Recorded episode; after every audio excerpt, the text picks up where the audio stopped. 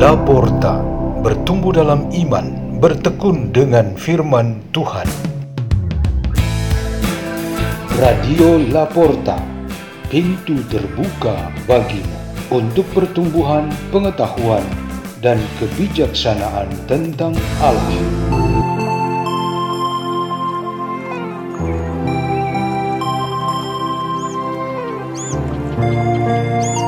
Bacaan-bacaan dan renungan Sabda Tuhan hari Minggu biasa ke dua puluh empat, sebelas September dua ribu dua puluh dua.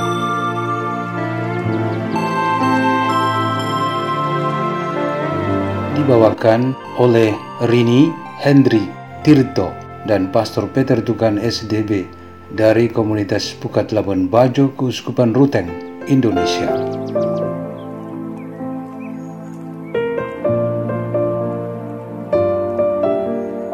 Bacaan dari Kitab Keluaran bab tiga puluh dua ayat tujuh sampai sebelas, tiga belas sampai empat belas.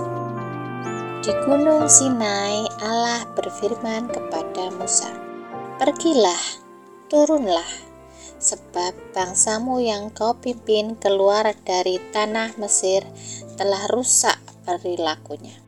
Begitu cepat mereka menyimpang dari jalan yang kuperintahkan kepada mereka.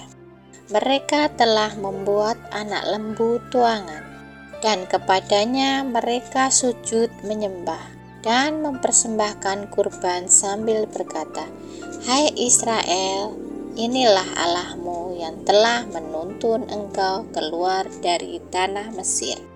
Lagi firman Tuhan kepada Musa, 'Telah kulihat bangsa ini, dan sesungguhnya mereka adalah suatu bangsa yang tegar tengkuk.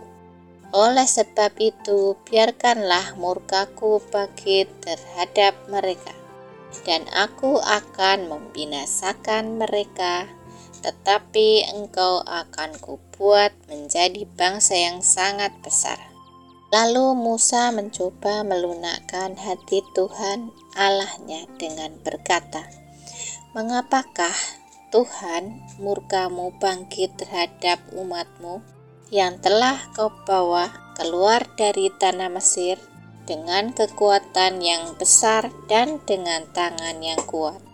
Ingatlah kepada Abraham, Isaac, dan Israel, hamba-hambamu itu, sebab pada mereka engkau telah bersumpah demi dirimu sendiri dengan berfirman kepada mereka, 'Aku akan membuat keturunanmu sebanyak bintang di langit, dan seluruh negeri yang telah kujanjikan ini akan kuberikan kepada keturunanmu supaya dimilikinya untuk selama-lamanya.'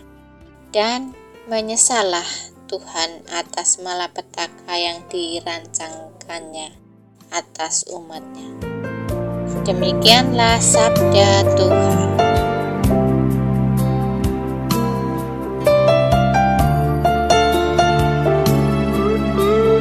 Bacaan dari surat pertama Rasul Paulus kepada Timotius bab satu ayat dua belas sampai tujuh belas. Saudaraku terkasih, aku bersyukur kepada Kristus Yesus Tuhan kita yang menguatkan aku, karena Ia menganggap aku setia dan mempercayakan pelayanan ini kepadaku. Padahal tadinya aku seorang penghujat dan seorang penganiaya yang ganas, tetapi aku telah dikasihaninya, karena semuanya itu telah kulakukan tanpa pengetahuan, yaitu di luar iman. Malah kasih karunia Tuhan kita itu telah dilimpahkan kepadaku, bersama dengan iman dan kasih dalam Kristus Yesus.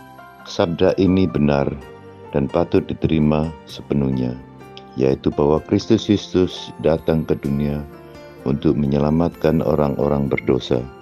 Dari antara mereka, akulah yang paling berdosa, tetapi justru karena itu, aku dikasihani, agar dalam diriku sebagai orang yang paling berdosa ini, Yesus Kristus menunjukkan seluruh kesabarannya Dengan demikian aku menjadi contoh bagi mereka yang kemudian percaya kepadanya dan memperoleh hidup yang kekal, hormat dan kemuliaan sampai selama-lamanya bagi Raja segala zaman, Allah yang kekal, yang tak nampak, yang esa.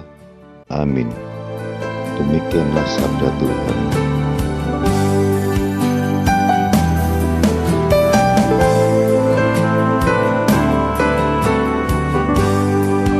Inilah Injil Suci menurut Lukas, bab lima belas ayat satu sampai sepuluh.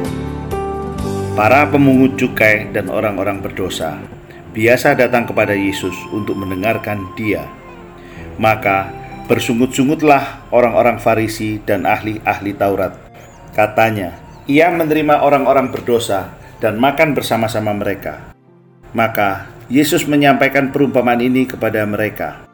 Siapakah di antara kamu yang mempunyai seratus ekor domba lalu kehilangan seekor, tidak meninggalkan yang sembilan puluh sembilan ekor di padang gurun dan pergi mencari yang sesat itu sampai menemukannya? Dan kalau telah menemukannya, ia meletakkan domba itu di atas bahu dengan gembira. Dan setibanya di rumah, ia memanggil sahabat-sahabat dan tetangga-tetangganya serta berkata, bersukacitalah bersama aku, sebab dombaku yang hilang itu telah kutemukan. Aku berkata kepadamu, demikian juga akan sukacita di surga, karena satu orang berdosa yang bertobat lebih daripada sukacita karena sembilan puluh sembilan orang benar yang tidak memerlukan pertobatan. Atau perempuan manakah yang mempunyai sepuluh dirham lalu kehilangan satu di antaranya, tidak menyalakan pelita dan menyapu rumahnya, serta mencarinya dengan cermat sampai ia menemukannya?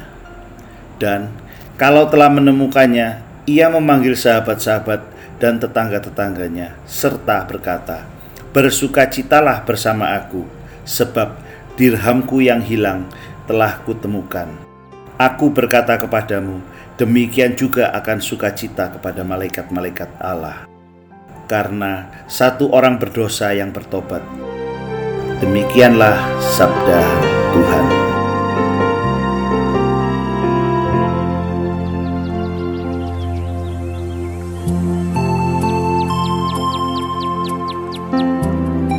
Renungan kita pada hari Minggu biasa ke dua puluh empat ini bertema kelembutan dua hati.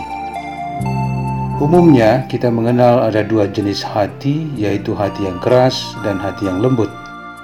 Kalau keduanya berteman dan saling melengkapi, maka ketika orang yang keras hati ingin menjadi baik, ia dibantu oleh orang yang lembut hatinya. Terkadang orang yang terlalu lembut hati akan mengamini semua untuk terjadi, termasuk perbuatan yang melawan disiplin atau sopan santun. Maka orang yang terlalu lembut hati itu membutuhkan ketegasan pihak lain yang lebih keras hatinya untuk menegakkan peraturan dan mengembalikan kedisiplinan. Orang yang keras hatinya dan yang berpendirian tegas memiliki kemiripan, yaitu determinasi yang tinggi dalam kepercayaan diri dan teguh dengan keputusan yang diambilnya. Perbedaannya ialah mereka yang keras hatinya cenderung menjadi keras kepala dan melawan aturan-aturan. Sedangkan yang tegas dalam pendirian ialah mereka yang mempertahankan keputusan yang benar dan konsisten di dalam bersikap atas pilihan jalan hidupnya.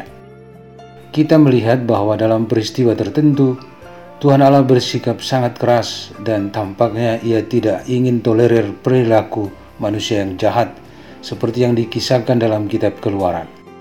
Namun Tuhan juga sangat lembut hatinya. Setelah dimohonkan dengan sangat oleh Musa, hati Tuhan begitu lembut dan mengampuni umat yang dicintainya. Keras dan tegasnya atau lembutnya hati bisa berdekatan dan saling menggantikan. Kelembutan hati Tuhan juga tampak seperti diumpamakan, Ia mencari dan menemukan seorang anak yang hilang. Ia sabar dan kasihnya yang begitu kuat untuk menerima anak kesayangannya yang menghilang, melacurkan diri, jatuh dalam dosa dan hidup serba sengsara. Puncak kelembutan hati Tuhan ialah mengampuni dan memulihkan martabat seorang pendosa menjadi anaknya seperti semula. Kelembutan hati Tuhan berhasil mengalahkan kekerasan hati setiap pendosa, biarpun sekeras baja. Orang Israel yang keras hatinya, Santo Paulus yang dulunya sangat keras melawan gereja perdana, domba yang menghilang, dan anak yang menghilang, adalah wakil dari setiap manusia yang keras kepala dan keras hatinya.